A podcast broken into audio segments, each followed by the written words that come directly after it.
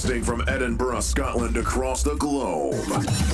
You're listening to Hatrick and Ramsey Unleashed, the People's Podcast. Here to rock the podcast world.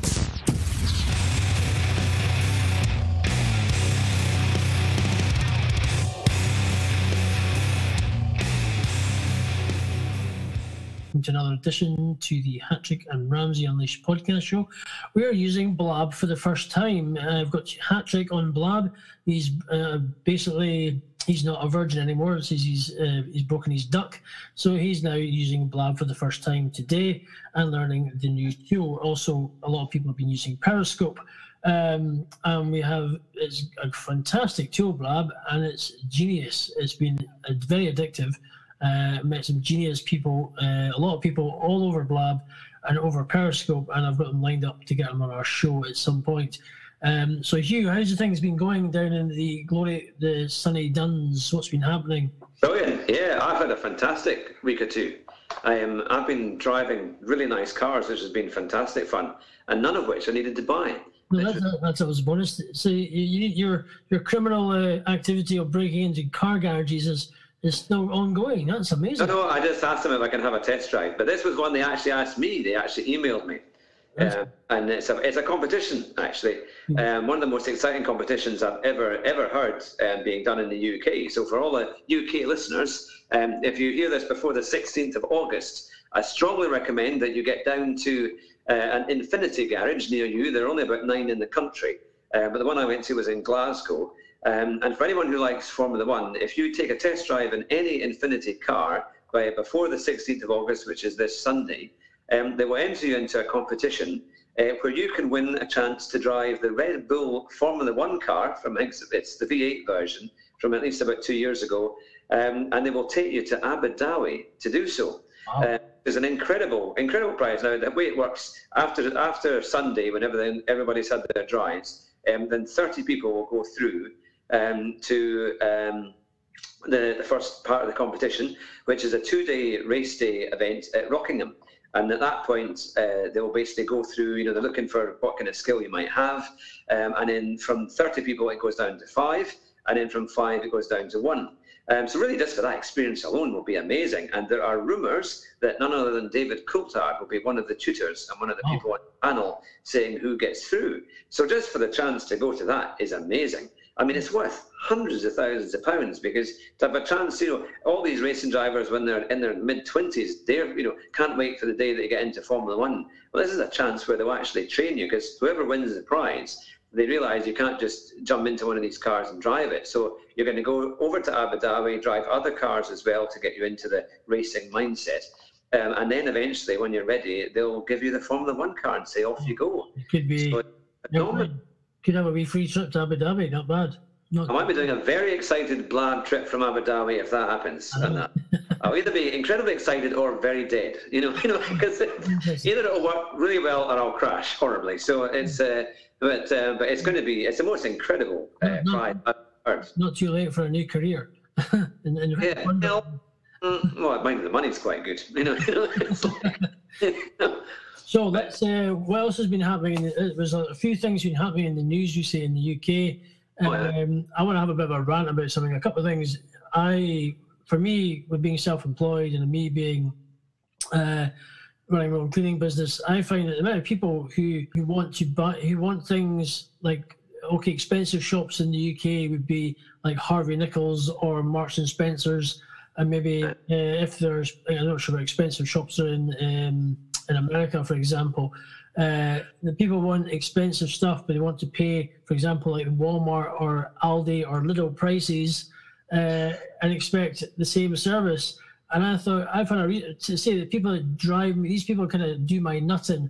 These people phone you up, say, "Yeah, I need some cleaning done. Yes, I want it done as short notice. Right? You come and give them a price. You tell them what you're going to do, and then you get paid. You drop the key off, and they say, oh, "Everything okay?" No, I'm not happy. Well, you wanted short notice, you wanted something short notice, you wanted something um, done. I told you what I was going to do. We did what we did, and you, are expecting a, a gold standard service for the price of a crap service. So if I was, why are people that really piss you off. People have got money who have got money coming out their ass, who sit on loads of money, who, who skimp and scrounge for every penny and want a cheap ass service and thinks, hey, hang on a minute. If you want something lastminute.com or emergency plumber or anything, you gotta pay premium prices, doll. And if you don't like the cost, tough titties. I don't care. You you get what you pay for, and if you're not willing to pay top notch price prices for a short notice job, don't don't don't pick up the phone and phone companies to get jobs done if you're not willing to pay for something emer- short notice, especially if it's emergency. And that's what annoys me about people. People expect to buy fantastically expensive stuff like Harvey Nichols or uh, Harrods or I don't know what expen- really expensive shop in America, um, or and expect to pay the prices of that you buy in Walmart or something. I suppose all you can do is just let people know what the price is going to be at the start, isn't it? Oh, As long as they know, then well, they, you can't say they didn't know if you've told them. That, uh, There's a story which I want to tell. It's a kind of a bit of an older story. I'll just talk about it just a little bit. You know, people might have heard it or might not have heard it. So it was a, a Muslim boarding school rated good good by Ofsted. Ofsted is obviously regulating governing body or whatever in the UK, who are here to um, regulate the schools and make sure they're performing and they're teaching the right curriculum in the UK, uh, and that's what they're for. So, and the recent this was a few weeks ago a story saying that a Muslim school boarding school um, threatened to expel pupils from mixing with outsiders if they were to. That's yeah. So if you mix with people outside, you're done. You're expelled. You're out. uh, oh yeah, I heard about that. Yeah. And we're looking at the read the story here now. Let's Listen, a Muslim boarding school, a Muslim boarding school was threatened to expel students from mixing with outsiders and have been rated good by also Ofsted. Ofsted have rated this school good. Now here's the here's the bad part. Here's the really the, the, the stupid part. You You've got according to okay, his most recent report, the Education Watchdog praised the uh, Institute of Islamic Education in Dewsbury. So this is Dewsbury, a part of a, a part in the UK, which is nicknamed Islamic Islamic State of Dewsbury, because basically it's been taken over by the uh, Muslims and things like that. So it's getting a bit nuts, and they're all um, making their own laws. And they, uh, hang on a minute, last time we checked, you're in the UK. If you want to make your own laws, get on a plane, bugger off back to where you came from, and set up your own little community there where you can do it and not try and do it here. That's what I would say. You know what I mean? So, and just to, uh, these are the, to carry on what I'm saying is that the, but according to documents handed to parents seen by Sky News, pupils are forbi- forbidden from socializing with outsiders and face expulsion if they are if there's no improvement after cautioning. The school also provided pupils and parents handbook which contained a Sharia law section. Sharia law? Hang on a minute. Wait a minute. Listen, pal, we're in we're in the UK. We're in the UK here. This is United. We have no business for Sharia law in the UK. You want to have Sharia law? Sharia law? Get, just get on a plane, pack up your bags, chucks away. Here's your, give us your passports and take it elsewhere. Take it out of the UK. There's no business for this being in this country whatsoever. So they're saying that the um, handbook, which contains Sharia law section warning that have that having portable televisions or cameras or is forbidden. The Institute of House, uh, housed in Dewsbury, uh, the Markazi Mosque compound uh, compound is run by the strict uh, Jazmat sector, whatever that is. And the mosque elder uh, Shabir Daji told Sky News the school works for unity. Uh, works for unity and it bans people from outside. What do you think about this, Hugh? What's your thoughts? Well, I think it's absolutely ridiculous. I mean, you know, most reasonable people would think, you know, but the problem is it's been kept under the carpet. You know, people have been knowing this has been going on for a while, but the fact that Ofsted rate it as good just shows how out of touch they are, and the fact they are so scared to say anything bad about, you know, things that are, you know, anything that is um, not Christian. You know, they're ready to, to say it's, it's brilliant, and if it comes to a Christian school, they're ready to slate it because they'll threaten it's homophobic or anything. That's all they can possibly bring to it. They'll say, and I mean, it's it's it's ropey as anything, absolutely ropey. Oh, the carry on this. What the story is actually saying is, in a statement, Ofsted said independent schools were not assessed on their teaching of British values when the school was last inspected, new tougher rules to combat extremism were introduced by Ofsted in April 2015, which is still just recently. Well, it's only just a few months. In the wake of the Trojan horse scandal, where, where a group of hardline Muslims were alleged to have plotted to take control of central uh, of certain Birmingham schools. An Ofsted spokesman said we were last uh, asked to in, in, inspect a school in 2011. By all, the law, by law, Ofsted can only inspect independent schools at the request of the Department of Educate for Education. Inspectors check that they comply with Department for Education standards for independent schools.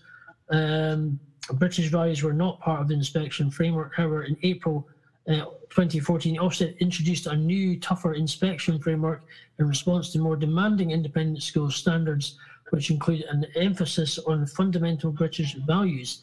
I think Ofsted, I mean, Ofsted are just the typical, just like Ofcom, they're, they, they're, they don't want to offend anybody. And if they go in saying, listen, you can't do this, they, they, these twats, with these twits with an A, uh, will happily kick up a stink and start saying, oh, you can't do this. And they'll, yeah, you're being like racist, and they'll probably bring in the race card, but it's not Muslim. Being a Muslim is not with race; it's a religion, and they'll say and they'll start huffing and puffing.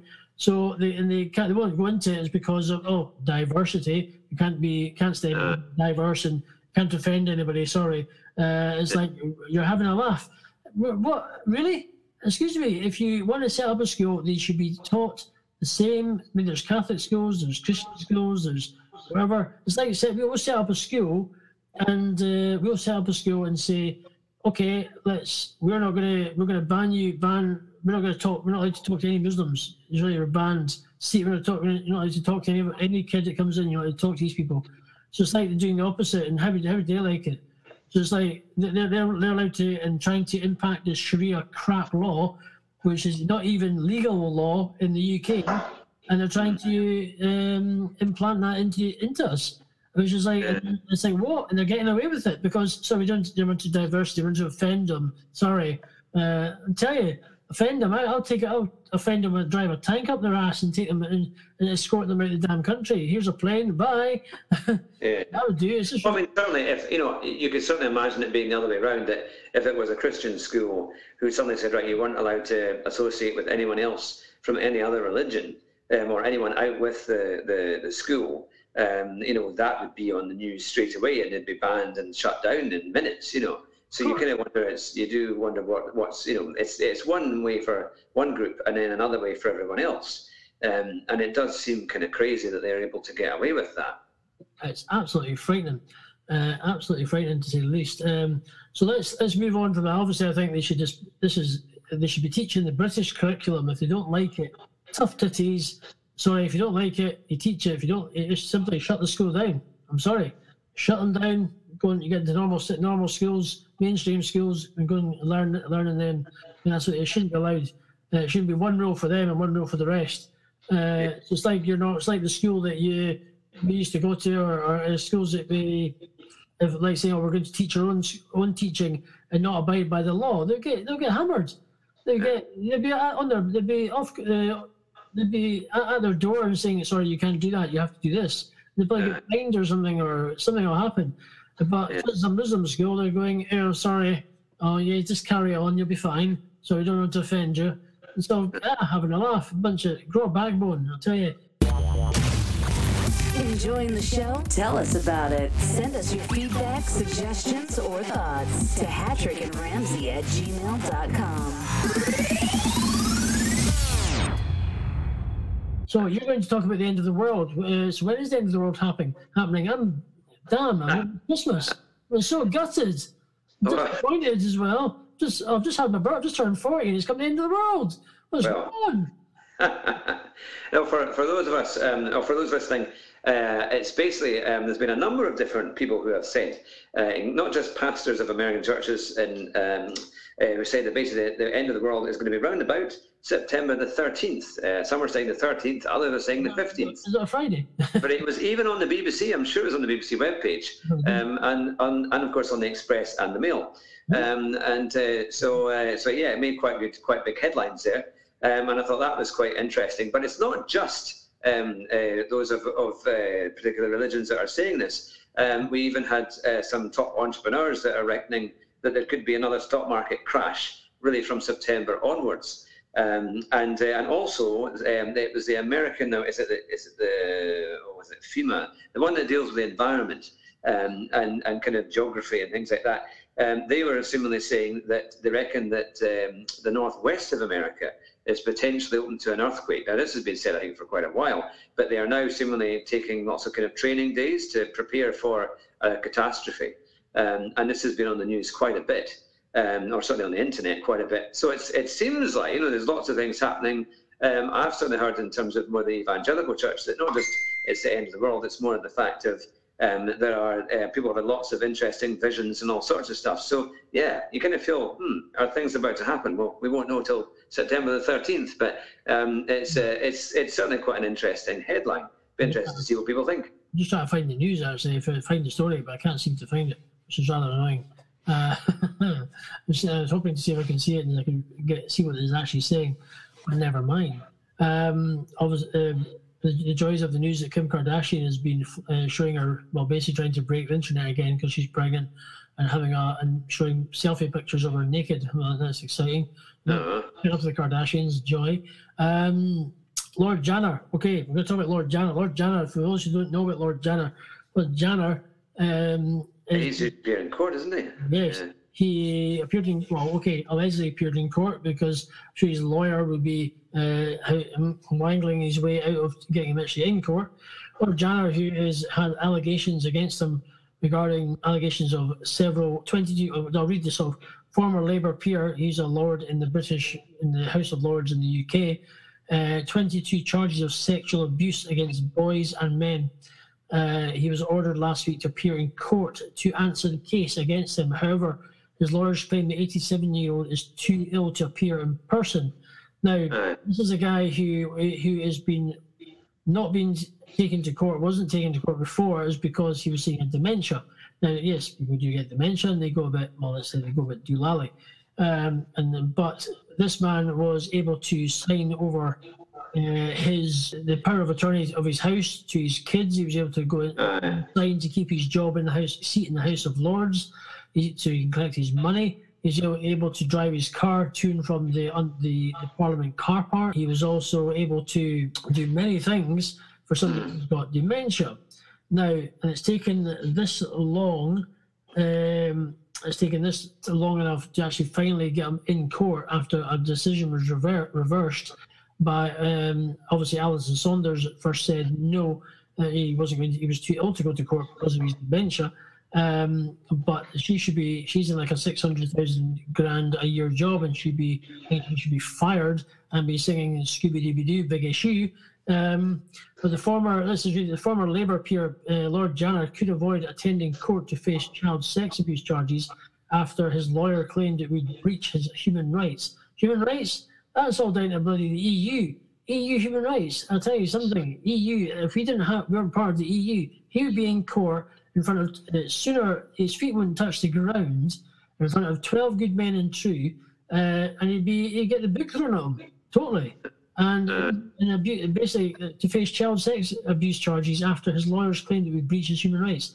The 87 year old ex MP last week ordered appearing court after 22 allegations of sexual abuse against nine boys and men between 1963 and 1988.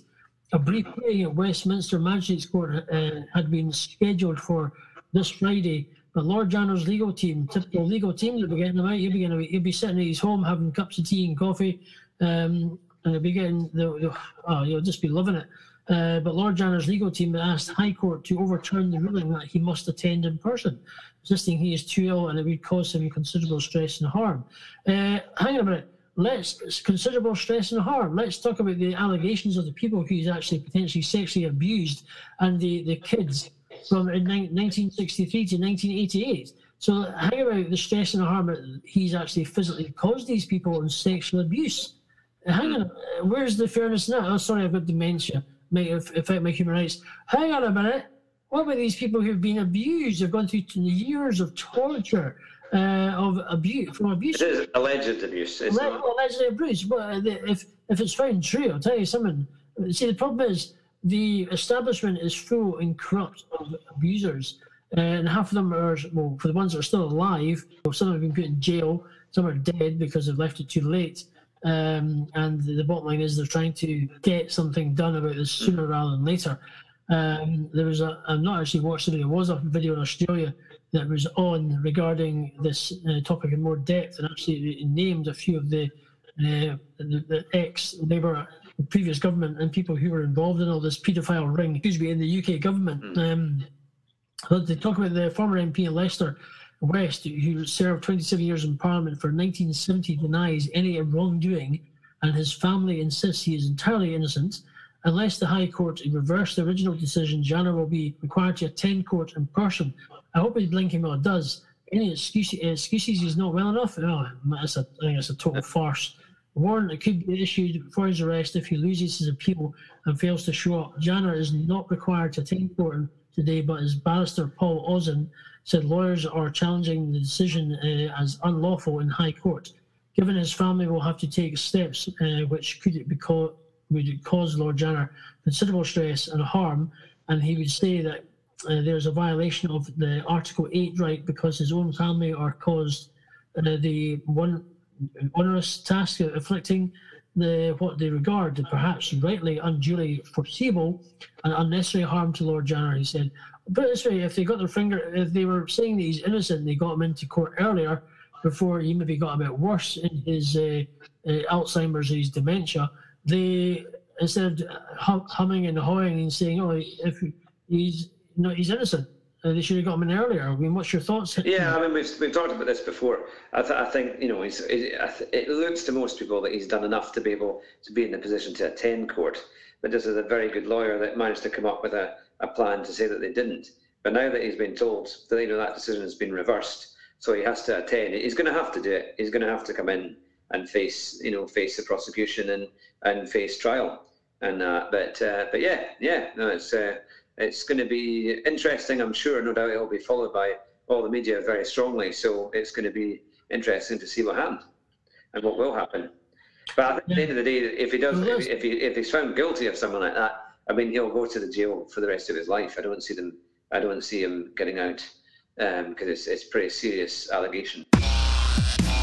This show is brought to you by EdinburghDusters.com and IdeasGoingLive.com. If we talk about it, you talk about the end of the world in more depth or anything more what's going on with the end of the world. Well, just to the fact that this seven the seven year um, story, where um, basically it was every seven years there was like a disaster done if they didn't um, adhere to this um, Old Testament law.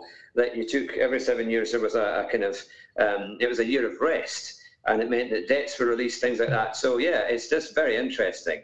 Um, that uh, that year was, of course, 9/11, the, day of 9/11, uh, the, the tw- uh, twin tower attacks. That was one of the days because it's it's similarly all done on a on a on the Jewish diary, I think I believe that um, that it's that's that's so it was that year, and then seven years to that day was the financial crash, uh, and similarly, I think it was 2008, um, the day that the crash kind of uh, started.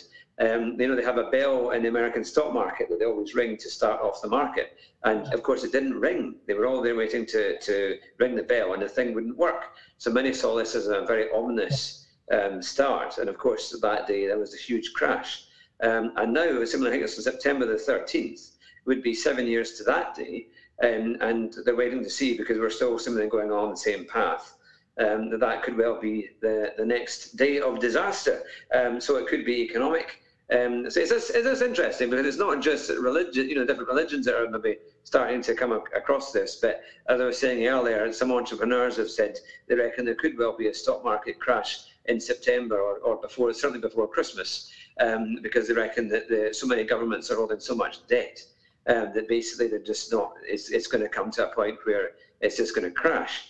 Um, so it's, uh, it's it's interesting, um, and you know, I mean, uh, I certainly was wondering because they're you know they're saying that China, the Chinese market, is slowing down, and of course they own most of the debt to every other Western country. You know, it's all, all American debt, British debt, you know, it's all across the globe, uh, European debt, um, and you kind of think, well, if their economy slows down enough and they have to start paying from their own money, they're going to say, well, we're going to have to call in some of these debts or put the rates up to make the money back.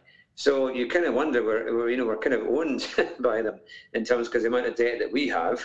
Um, you kind of think, well, what's going to happen there? And and uh, if that happens, it could certainly cause a major slowdown, and you could see you could see the stock market going down dramatically if that was the case. I, I mean, I'm no economic expert by any means, but it's just interesting that so many different groups are now saying that something could well happen. I know. Let's, let's talk about the. Um, there's a couple of stories. Well, let's talk, I'm going to talk about what these IS, ISIS bombers in the UK ready to attack.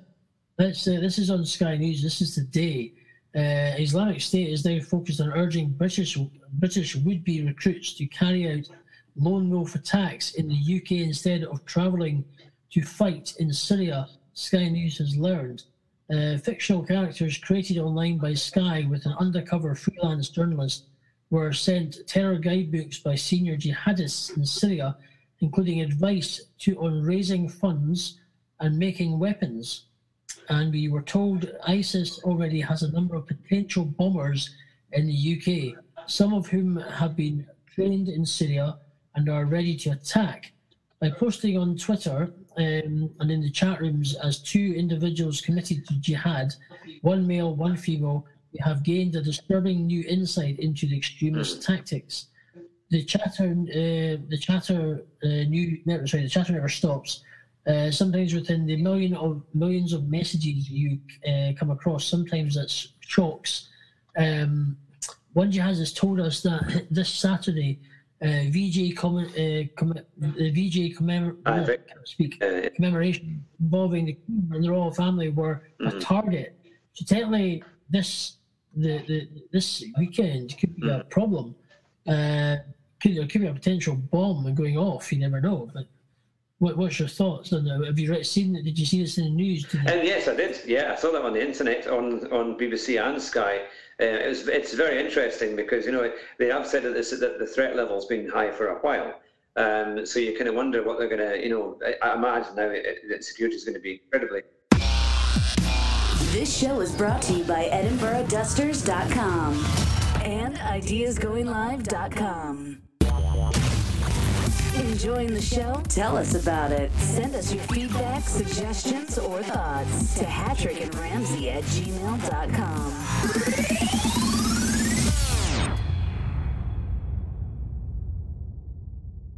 Okay, we can take a commercial break in that little bit. We'll edit that big chunk out. I've got three viewers. Somebody's just come in. Anne Coulter, how you doing, Anne? Thank you for joining us. We're just doing a podcast had a bit of a break there because my phone went off. Uh, is that Ann Coulter? Uh, Ann Coulter, I'm not sure who that that's is. That's very famous. If that's the same person, that's a very famous American yeah. uh, um, kind of uh, speaker, very kind of uh, on the right side of politics, uh, but very mm-hmm. famous. Um, she's on Fox and uh, been interviewed by a number of people. If that's the same person, well, welcome. We hope we're, hope we're keeping you interested. Oh, now we've got two. Uh, not sure. But going, going through photos in my, I don't think it's that Ann Coulter. It's. Uh, She's gone if it was. What's up? It's your boy Relevision, host of Five Mics Radio, Fridays at 11:30, live from New York. Shout out to the Hatrick and Ramsey podcast. Uh, okay, let's uh, welcome back. We're gonna. I'm just gonna start saying welcome back to from the commercial break. Uh, so we're going to carry on talking about this situation with ISIS. Could be uh, seven bombers in the UK uh, potential targets are the VJ uh, commemorations with the Queen this Saturday, and there's a potential that there could be t- uh, targets happening even in Glasgow in Scotland. Uh, so, what's your thoughts, Hugh, on regarding this story? Well, yeah, I mean, it's there's always kind of terror threats, aren't there? I mean, you know, how many times at one point, remember there were tanks outside airport. Yeah. Uh, so, what were your thoughts on the story regarding ISIS in Britain? Well, I mean, it wasn't that long ago when they had tanks outside Heathrow because they were expecting, you know, some form of attack. So yeah, I mean, I think, I mean, they've got so many people they have to follow, and and it's uh, you're just going to hope and uh, believe that they'll manage to, you know, track anyone down that could be um, dodgy and uh, or you know could be up to something or planning something. Um, but yeah, it's, it's that's that's what we live in today. So you know, we kind of have to expect that these kind of things can happen. But uh, yeah, you just hope that everything will remain peaceful and that any kind of plot will be foiled uh, before any damage can be done. Reading a bit more in the story, that um, there's one of the one of them is uh, Junaid Hussain, a 21-year-old hacker turned jihadist from Birmingham who runs the ISIS ISIS information and recruitment arms from, from Syria. He has identified by the U.S. Secret Service as a top five target for elimination by drone strike. I've been dressing, so take him out by drone. Say right, you're dead. so take that guy out. Take him out. Don't take him out by a drone. Take him out by something a bit more powerful. And say, man, we're knocking up your ass. You better run. so um, there could be something like that. Uh, so his wife Sally Jones, a former punk from Chatham, Kent, uh, is also in Syria working alongside Hussain in Raqqa, but dealing with female IS, IS supporting jihadists. I tell you something, a, a, I think they need a nuclear bomb to take these people out. These guys are breeding more quicker than seagulls at the moment. Today, I was, uh, it's absolutely crazy. The seagulls in the UK are breeding like blinking rabbits, uh, and these ISIS. I think there's just quite a lot of them, but it's because obviously they've all been radicalised yeah. recently. Um, but uh, you know, over the last week while, and it, it, seems now that it's taken off, isn't it? And this is we hear about it all the time now because it's um, you know we're in different countries and, and all that stuff. Because there's there's uh, yeah, it's uh, there's so many kind of things happening across in Syria, and and since of course there was the Libyan um, you know uh, crisis, and that's still ongoing. Um, so it's, it's really all happening. And I think the scary thing is is just the um, the in terms of the um, the migrant crisis, because obviously the, the ISIS have said that they're going to send um, their own, you know, their jihadists through with the migrants. So you really got to wonder because you look at the many that are coming into Calais and other places as well, and thank goodness they could easily slip through the net. Uh, but uh, it's it's quite a you know it's it's so many things that can cover their tracks now. So tell us, you, uh, yeah, so we're gonna, our website's going to get. It's going to be exciting. It's going to be a, a, good, powerful website with lots of interesting news and, and uh, features on it. Obviously, you'll be able to get all the podcasts, uh, and we're also going to have a, a, commercial point on it too, where you'll be able to see all our sponsors, um, and uh, you can even sponsor our show as well. There'll be opportunities to do that, um, and and yeah, I'm looking forward to seeing our merchandise and see what we're going to see what we're going to yeah. be able to supply the world, and uh, we'll be prepared to take our products. Um, of you've survived the Hatrick and Ramsey podcast. And, uh, exactly.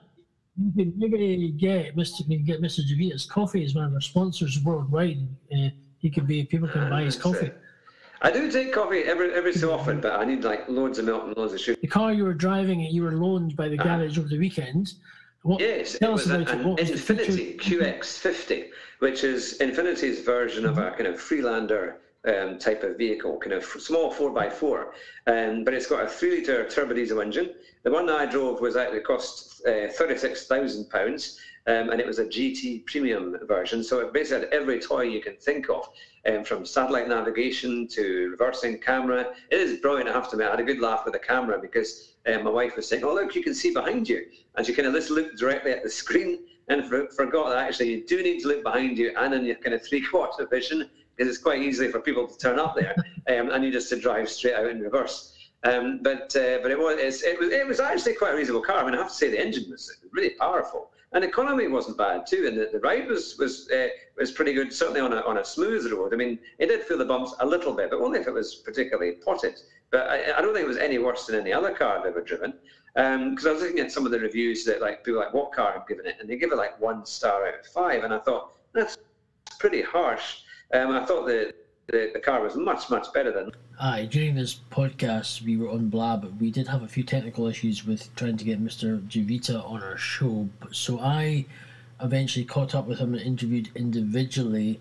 So here is the interview, Mr. Javita, Davon J, regarding his coffee and his life in Chicago and how he was brought up. So please enjoy this interview. Okay, welcome to the interview with uh, the man himself, Davon J, uh, or should I say, Mr. known as Mr. Javita, uh, to his followers on Blab and Periscope as well. Uh, here to talk to Jay on the Hatrick and Ramsey Unleashed podcast show.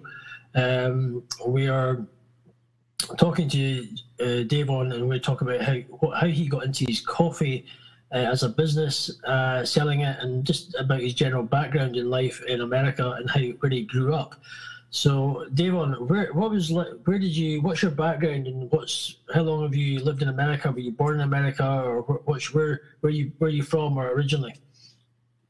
I am from the United States of America, from Chicago, Illinois.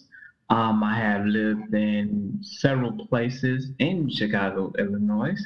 Um, I originate from the south side, the south suburbs of Illinois, um, Robbins, Illinois. Um, grew up also in Indiana, Northwest Indiana, Gary, Indiana.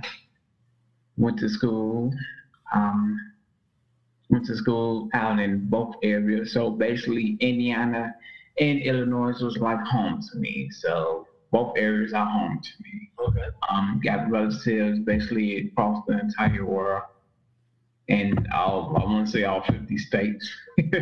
Okay. Some I still haven't met, but in all basically all 50 states. Um, high school, went to high school, did graduate class of 2005 from Alan B. Shepard. What was uh, what was life like growing up for yourself? Was it a good was it a good life for you in America? Was it or was it were, were you were your parents was it hard times or was it quite easy? Was it a good life? Were you part middle class or would you say what kind of class? How what was life in general growing up for yourself as a child? Um, life for me was it was oh I wouldn't say great, but I would say okay. Um, I do have a older sister. Um, she's in her 30s right now, with a great, wonderful family of hers. Um, so she's more focused on that, and I'm more focused on what I'm doing. Um, basically living by myself now.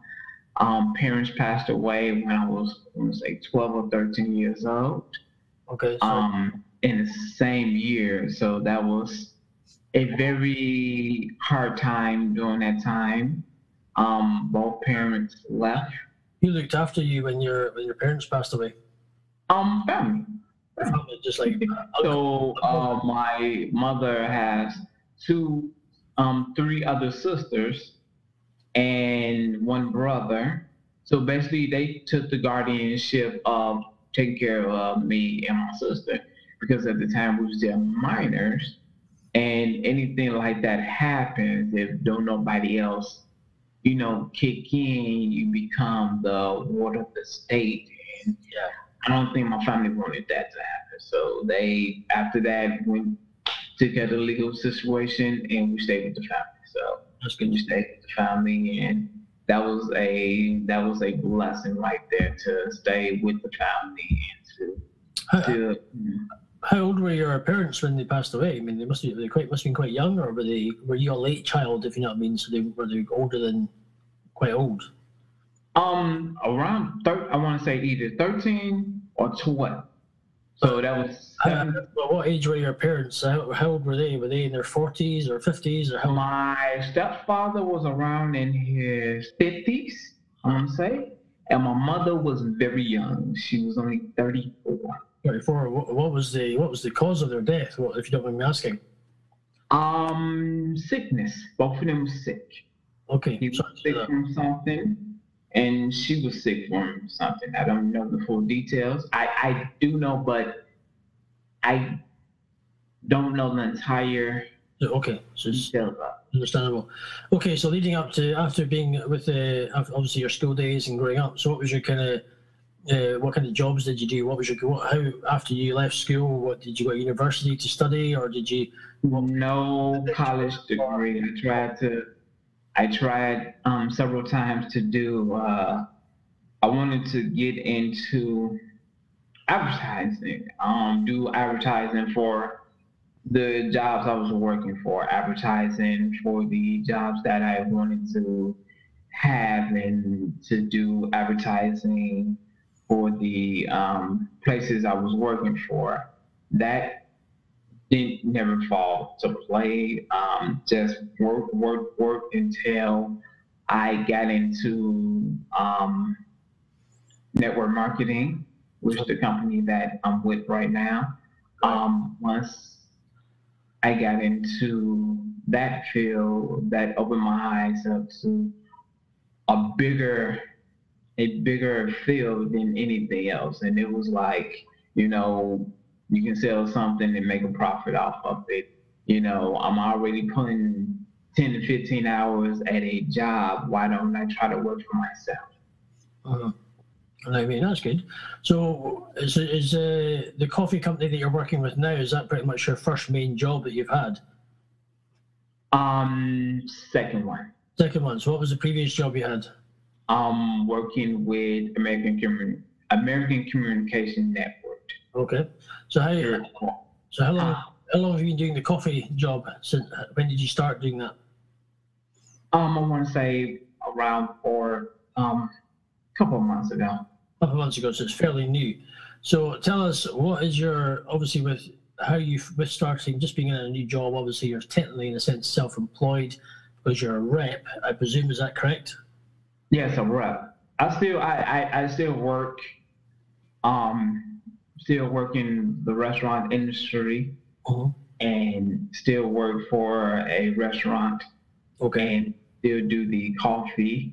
Um, but the coffee will be traded into my full time income. So once that takes off, then that will be my my number one focus. So what with the so what restaurant do you work in at the moment, or what's you do in the restaurant business? Um, basically, I'm the help. Basically, clean up tables, wipe down tables, um, stop dishes, stop plates, stop silverware, make sure the place looking clean. Okay. So what? So, uh, how so how actually how old are you at the moment? Because you're obviously you're not that old, are you? You're still quite young.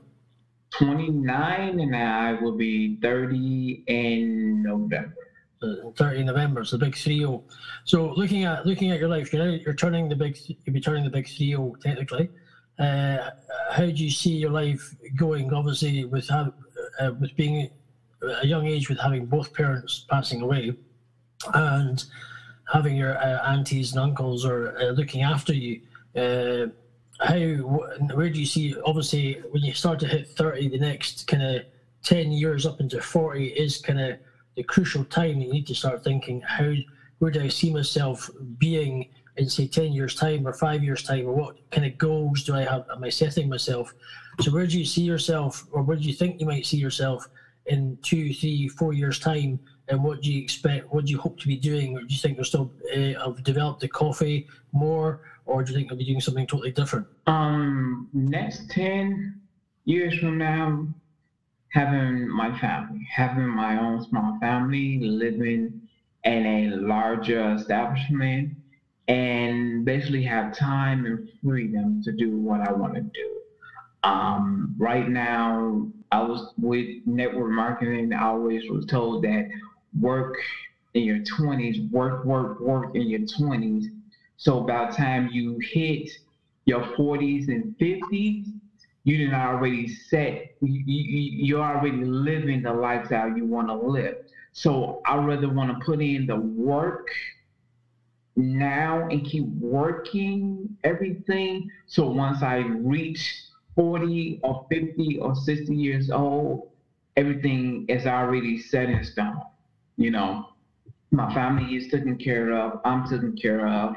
You know, I can pay my bills, I can pay what I need to pay, and making sure that everyone around me is also blessed because I want to help others out. You know, my number one goal is to help others out. Um, I cannot help others if I can't help myself. You know, it's a statement that a good friend has told me um, coming up. Um, she she's a real good friend of mine, so I need to call and contact her soon. Um, but she made a good statement that it resonates with me. And have you ever been on a plane and flew before? yes And when the uh, flight attendant made the announcement, Mhm. and the announcement always go, um, in case of emergency, yeah you must put your air mask on, then help others. yes So in that statement right there, if I can't breathe, how can if I if I'm suffocating financially, how can I help someone else that's in the same boat? So I gotta help myself mm-hmm. before I can help those that are around me. yes So I gotta put on a mask first. And once I get my mask on and I'm breathing good, guarantee you I'm gonna grab that mask for you. I'm gonna make sure you breathe good. And then so on and so on, where we all can breathe together. Yeah. So how, with with uh, with your so obviously with Blab, it's, it's, it's fairly new to the uh, the worldly networking market, we should say. Uh, how do you how are you finding it as a useful business tool for yourself, getting advertising the coffee, uh, just meeting people? How you develop? How do you find that you're developing yourself by using Blab? Um, want to reach out more with this platform because this platform is a wonderful platform. I love it dearly. As you can, I I, I love it dearly about this platform um, to meet the new people, to get to meet the team, to have you know conversations with the CEO of the company, and to get to meet the CEO Just a minute ago, I had both of them in my room. It was like I'm like, wow. And at this point, it's like they're they're, they're friends to me. You know, I was here when this platform, well, not here like the very first one, but I want to say at least the second or third wave of people who start coming in. And the platform was a little different than what it is now. You know, the platform was where you didn't have that much people coming in. And when the platform built, that's when a lot of people start coming in. And I want to be here to grow myself as a business person. Those who know me on the sidelines, like, you know, can still have those type of fun times that we had before Blab is about to take off like a rocket. And those who don't know me, I want to still present myself in the friendliest way, but also create my business.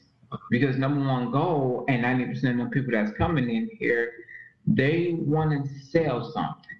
They want to close a sale but you can't close a sale without someone knowing you. You can't close a sale without someone getting to know you. Yeah. And that's what every top person that's on this platform is saying. You know, be friendly, be be be nice, open yourself up to the public. You know, don't just come in here and thinking, oh, you just gonna close a sale. Be funny, be interacting. You know, that's why you see me when you see me pop in. I'm there just to have, you know, fill out the room, fill out the bag. I'm saying the topic. Sometimes I just pop in the room just to say hi. Yeah. I don't I don't even see what the, sometimes I don't you know know what the topic is about, but I just want to come in and just say hi to present myself in that friendly way so people can understand that this is you know I'm still here and if you need my help, I'm going to help you. You don't need the help, then that's fine and dandy, but I still want to be there for this platform. And not only that, once I built that nest egg of friendship with people, nest egg, that's why most people see the logo Mr. Javita. Well, some people, when I come in the room, they already can call me by my first name, which is Davon. Yeah. So when I come in the room, they be like, hey, Davon. Exactly. So I didn't already built that friendship at that time with people here. Mm-hmm. And now going forward, I'm already growing a friendship with people. Now I'm about to even grow a bigger friendship where I don't want to, you know, I don't want to come in and just say, okay, here go my company, here go what I'm selling, buy it now, get this now, and that's it then people like, you're just here to sell. You're not here to get to know the people. I want to get to know you before I close the sale. I want to get to know the person before I go in and say, okay, this is what I'm selling. This is what I'm doing. So, you know, if you weren't doing this coffee business or the kind of fran- uh, like almost like a franchise in a sense, um, what else would you think you'd be doing? What other what other kind of what other jobs would you do? Or the skills working just working job? Huh? Would you do any job, or do you have? Would you set yourself something? Let's start at the bottom somewhere and try and go to somewhere a bit higher, or a better kind of a job that's going? Um, probably just be working in the restaurant industry, or probably go towards something that's bigger and better. Um, I'll probably go back to the other company that I was working with. Um, any telecommunication business, probably go back to that.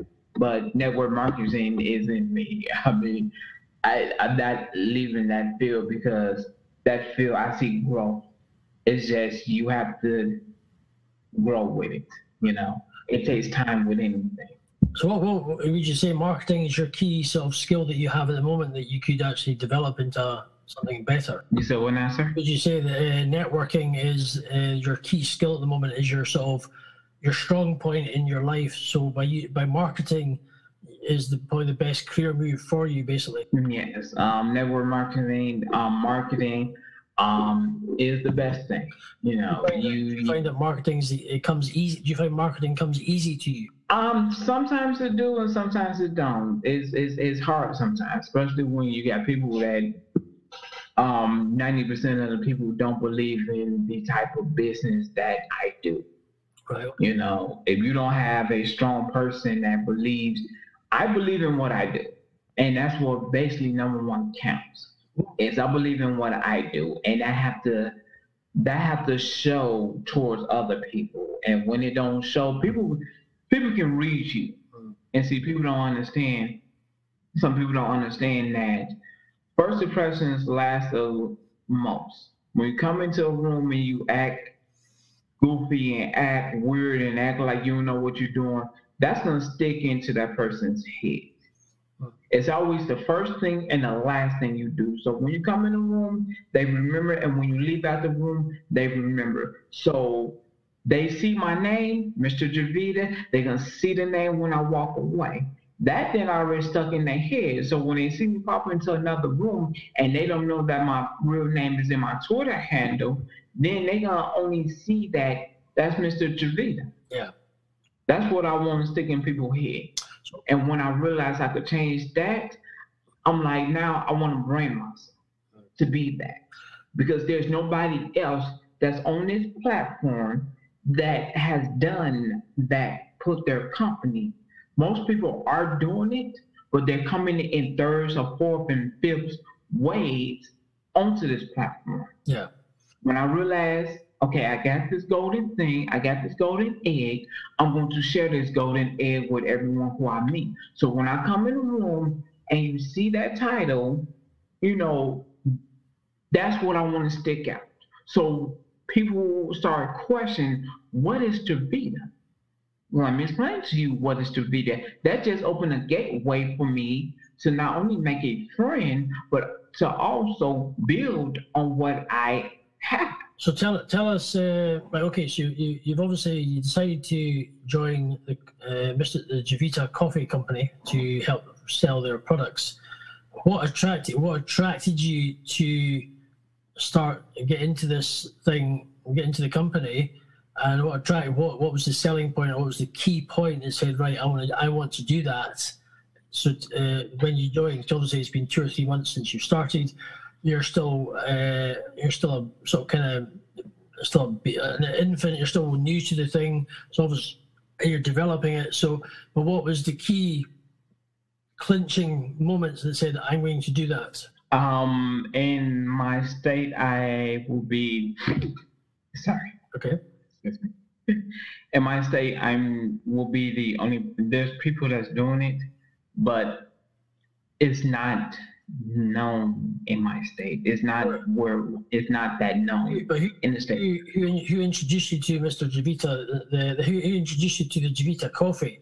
Who told you about it? How did you hear about it? What made you uh, say, "Well, okay, that's interesting"? Because obviously, some Um, a good friend that I met through social media. okay, And when I met this when I met this person was through Instagram, at all places, Instagram to meet someone.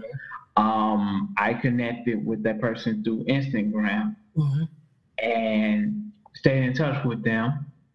And they're from California. sure. And after that, I decided to jump nose nose nose right in. Okay. So how are you getting?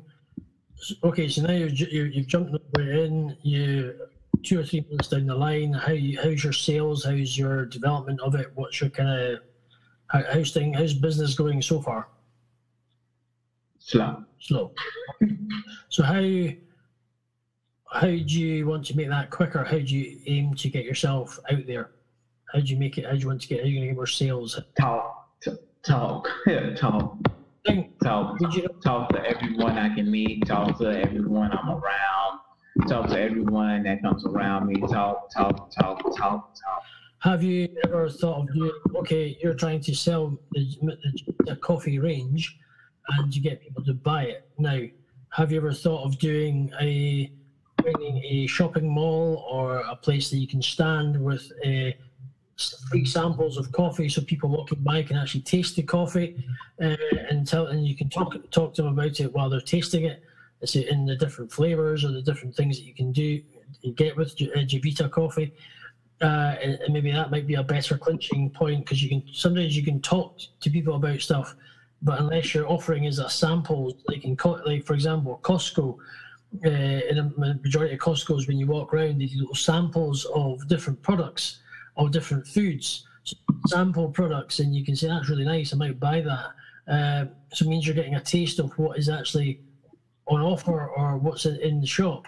Now, for example, people want to try what if they've never heard of Javita coffee, they're going to say, "Well, what does it taste like?" I mean, you can talk to me till you're blue in the face about it, but I want to know what it tastes like because that's the key factor: tasting coffee. And people have got different a different palate, uh, taste palate. So you want to, um, so technically, you want to um, get people to taste the coffee. So maybe you need to start find an, an area, or maybe um, find a a place that you can actually set, maybe offer free samples of coffee and you can taste it in a cup to help build because people taste something they're going to say that's really nice i want to have that coffee in my in my kitchen cupboard um, so i can make myself a javita coffee instead of using the stuff i usually buy to actually convince them to change brand of coffee. So that you get so because you can tell people but maybe you actually you have to get out there and actually say here have a sample of coffee. This is what it tastes like. A little cups like espresso, a little, a little espresso cups, for example, and you be offering that as a free sam- sample of coffee. You know, Oh yeah, oh yeah, and I'm definitely have samples. I have did a sample taste testing on Blab where several people that I had um, to send me their information, and I have did a live Blab taste testing. okay, cool, that's good, that's interesting, that's good. So you have And actually, I'm also working on my second one in a couple of weeks. Um, I just had two people um, send me their information, and I'm going to send them their samples.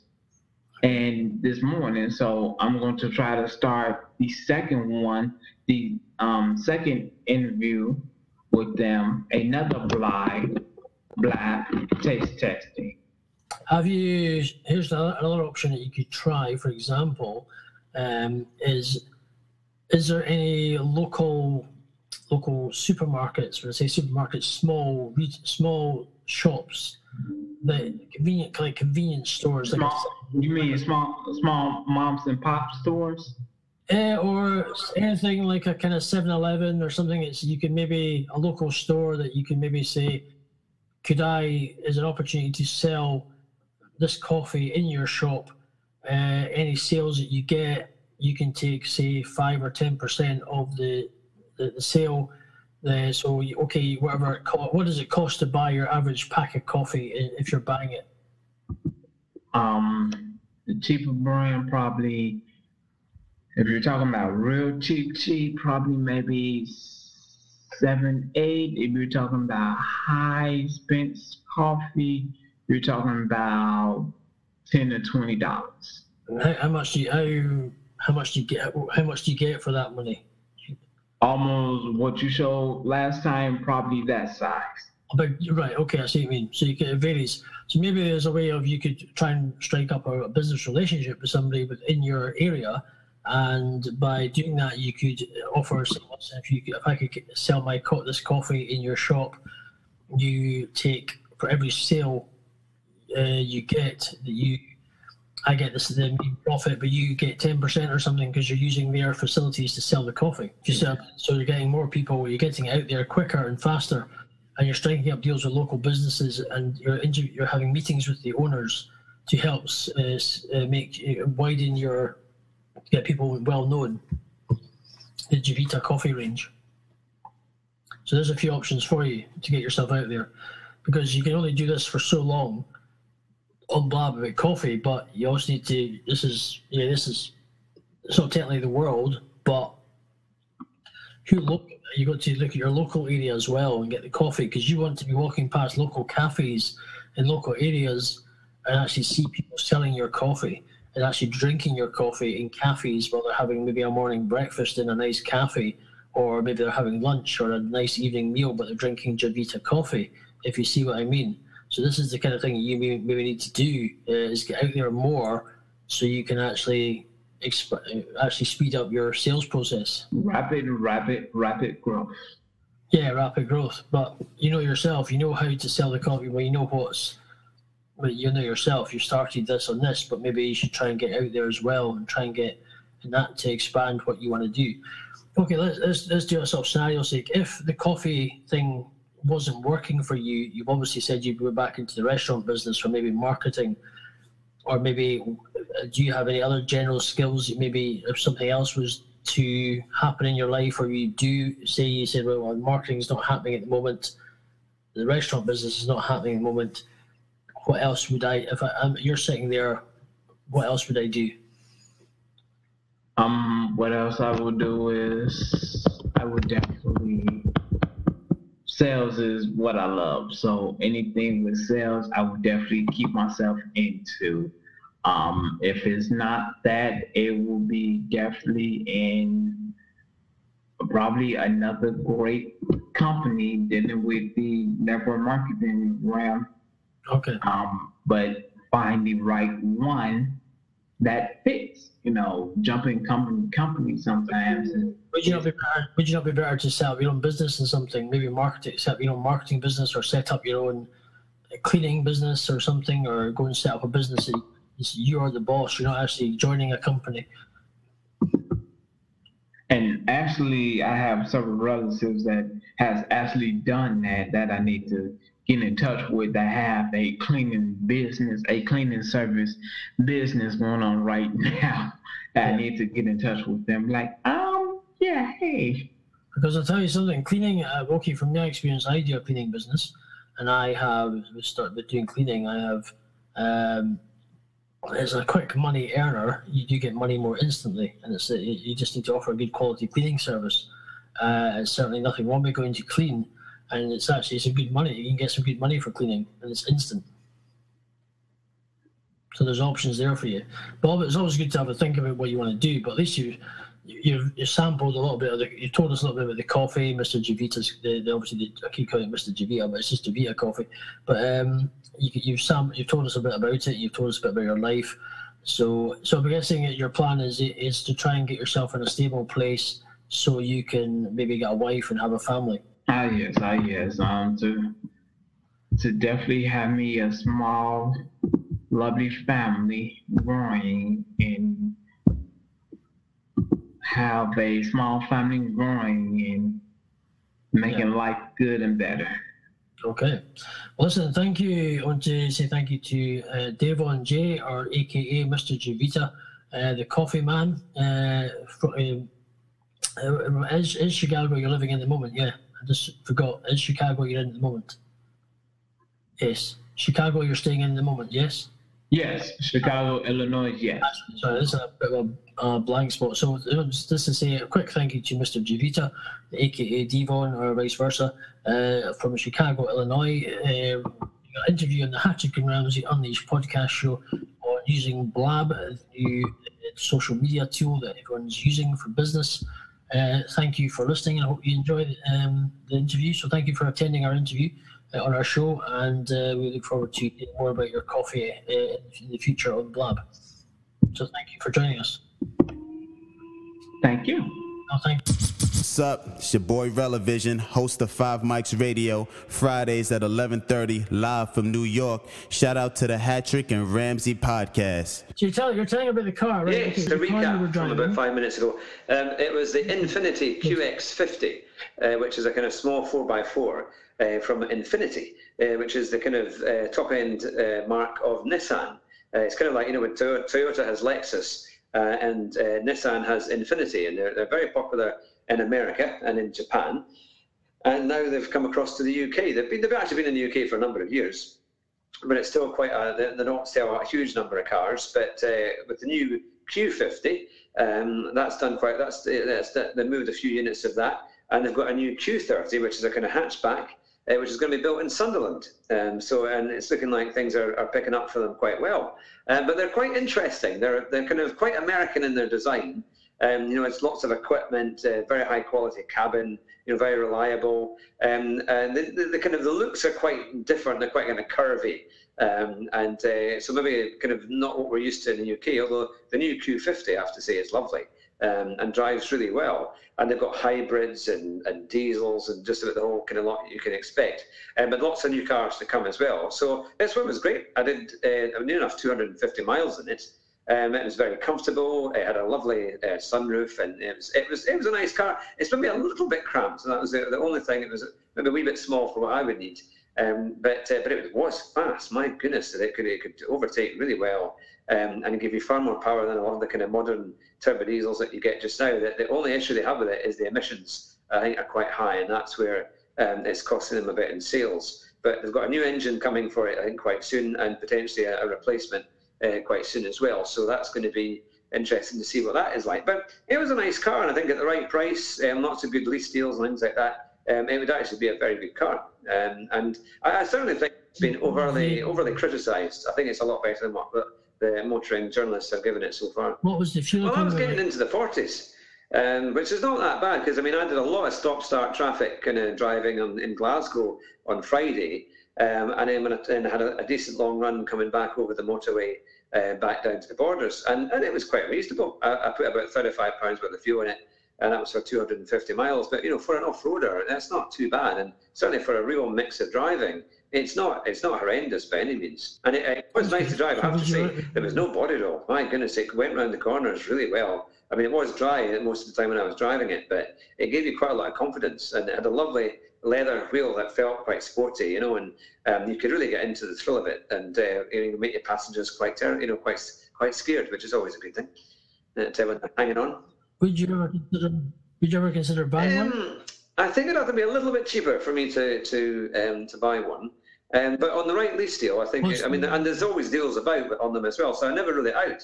Um, but no, it- it's, it's I also like the fact of driving something that's a bit different. You know, you don't see that many on the road, and it, it's quite a nice design. Hmm. The the big car, the the, the QX70, which is now they, they've stopped making, but there's still a few available, and they're going to make a, a replacement for that. that. That's a very distinctive design um, and really quite a cool looking thing. It's it's quite a, a nice car, and again, amazing prices on them, some cracking deals. Um, so yeah, if you want something a wee bit different, um, then it's certainly worth worth a punch. So, uh, what was the what was the general space like in the car? What was it, It like wasn't. uh, room, room yes, um, interior space wasn't its strongest point. It was a it was a, a wee bit cramped. Um, but other than that, I mean, if it's really a small family or a couple, then it's fine. The boot was reasonable. It had a, an amazing stereo system, I have to say, um, and it's got every kind of luxury that, that you could think of, and they're going to be built to last. So I think reliability should be pretty good. Um, only thing I would say is that be you know those kind of cars tend to depreciate because there's not always an awful lot of buyers coming to, to, to buy them second hand. So if you do buy one, um, you might be prepared for some fairly jaw-dropping depreciation. Um, that when you come come in trade-in time, when they suddenly realise that maybe your car is not worth what you thought it was. Um, but then that can be the same case. I mean, you know, you can pay twenty-five thousand pounds for a Mondeo.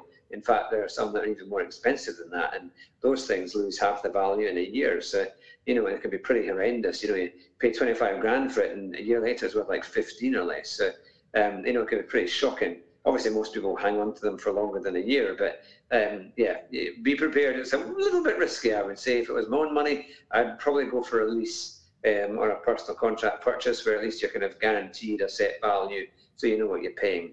and if it, if that's acceptable. Yeah, no, it's, it's a good car. The QX50 is interesting. If you like something that's very distinctive and very different, um, then it's definitely worth uh, it's uh, it's it's worth uh, you know uh, having a look at one.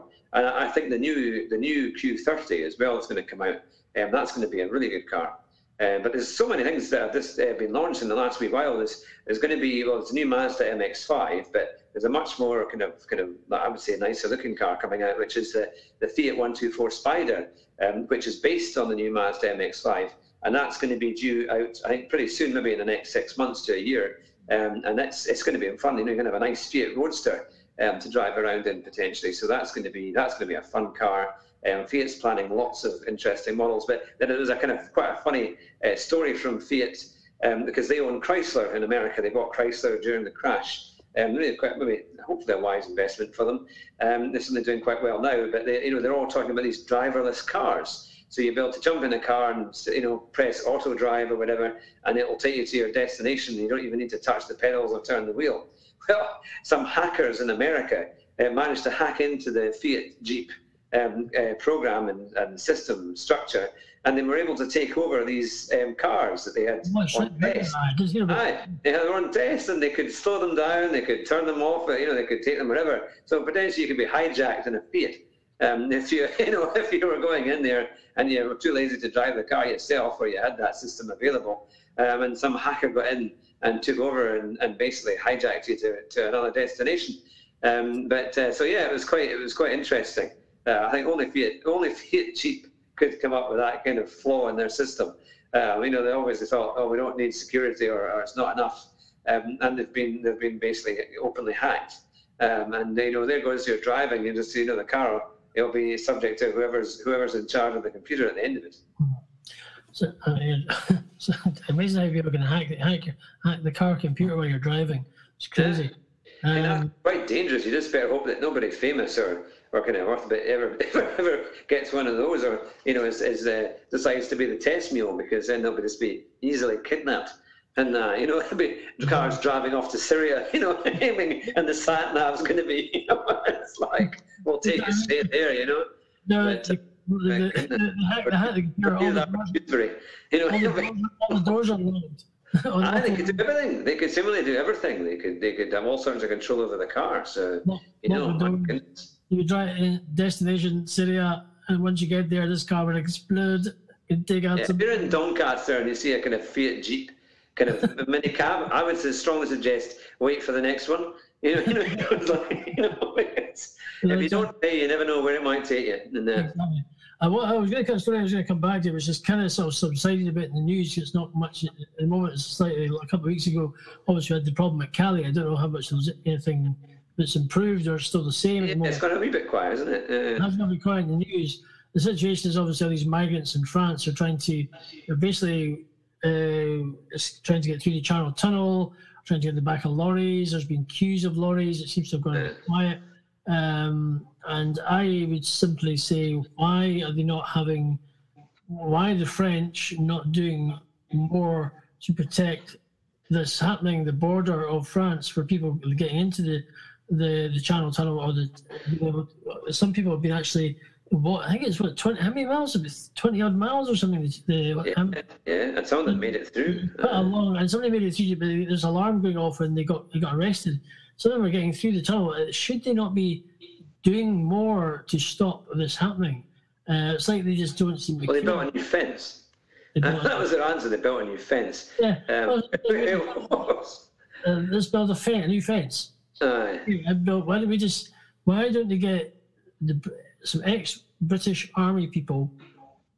Well, they thought they'd have to take in the military at one point just to kind of stop them because they were, they were they were threatening. I'm sure there was a, there was a UKIP MEP that went there to see what it was like for himself, and and he was threatened by some of the so-called refugees, um, the migrants trying to get through with I don't know if it was a knife or something, but um, it's it's fairly ropey now. You know, it's, it's well, uh, getting the Gurkhas, get the fellow ex Gurkhas in the, from the UK to the front line in there uh, in France and saying, stop, three options, stop, stop or shoot, shoot. So if you don't stop, or somebody just say stop when I shoot and dead, that's what they should be having.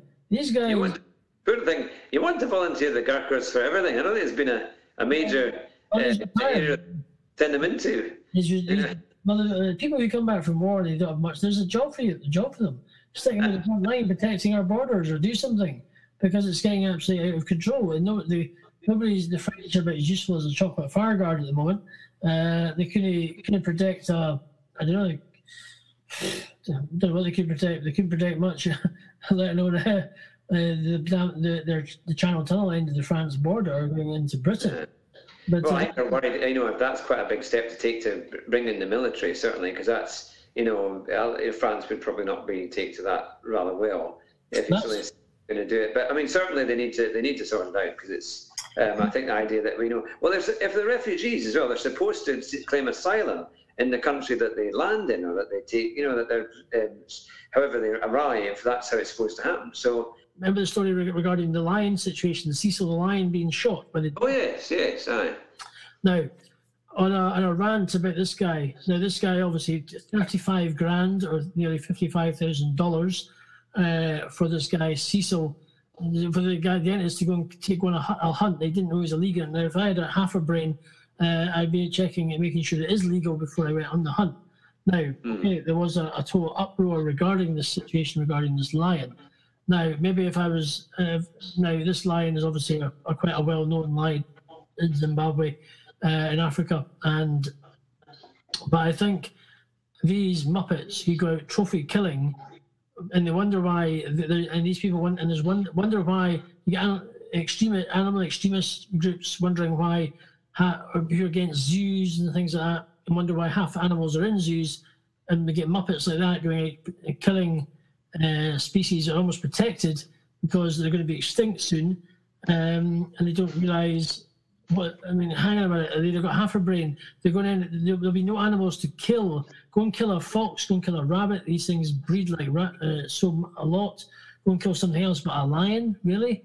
I would say stick this guy in a cage of lions and say, "Open wide, you dentist, and uh, see what happens." and so, so I mean, here, here, here, stick you in a cage, open wide. Uh, so uh, you're going to get taken out by a couple of lions. But putting in perspective, what I did see on Facebook, the whole world is in an uproar over a lion. Yes, we are a bit of uh, ashamed that these people who are going out trophy killing, especially not just lions, but uh, there's leopards, there's uh, uh, tigers, they're killing rhinos. Rhinos are dying out. There's going to be extinct. There's only one, a certain lion, rhino left in the wild that's been under armed guard. So be, the poachers don't go and kill it. They're starting, they're starting to dye the elephants' uh, tusks with a, a, dye of pink so poachers can't uh, kill them because it, it, stops them from getting the, the ivory. But uh, also, one thing, story in America, which we'll talk about, said that even I think you liked the page. Even our friend Steve Aitken shared it about the that even though the world is in uproar regarding this lion, the the ex-military in the USA, people who are committing several of these ex-army people are because they've nothing to do are committing suicide, and people yeah. and the government is doing absolutely nothing about it. Yeah, yeah. having it for the country. There's a big thing just now. The vets are being treated really badly in America. Exactly. It's quite a quite a major issue in that because they're what? cutting it all back. Yeah, what I don't understand is they don't want to yeah. they don't want to touch it at all. Exactly. What I don't understand why they wanting so desperate to recruit people for the army, but as soon as they leave, they just couldn't give a flying toss about them. Yeah, yeah. You say right, oh, thanks for serving our country. On you go in the. Well, you know, they made such a big fuss about the Iranian deal, you know, the nuclear deal that a lot of people think is really dodgy. I mean, certainly Israel thinks it's really dodgy, and most of the Republicans think it's pretty dodgy. Um, and uh, but you know, but then when it actually comes to dealing with their own veterans, they just don't care. Anyway, let's just wrap. We're, we're talking, we'll call it a day. We'll wrap up this podcast. It's been great to really first experience on Blab. Uh, how have you found it so far? Let us know at Ramsey at gmail.com. Uh, well, let us know. I'm saying, how have you found the, uh, the, the using Blab? I mean, have you found? Well, for me, ah, it's been good. I think it's great. Yeah. I think it's fantastic. You know, um, as we encourage more people to come on the show, we'll yeah. be able to interview them live, which is great, and we can see them and yeah. hear them and, and uh, hopefully hear them. Um, at, uh, but yeah, so no, I, th- I think it's going to be good. But we'll have to put the shirt and tie on. We're going to have to make ourselves look more professional if they're coming to come on and join us live. Then we better. I can't have the kitchen cupboards in the background.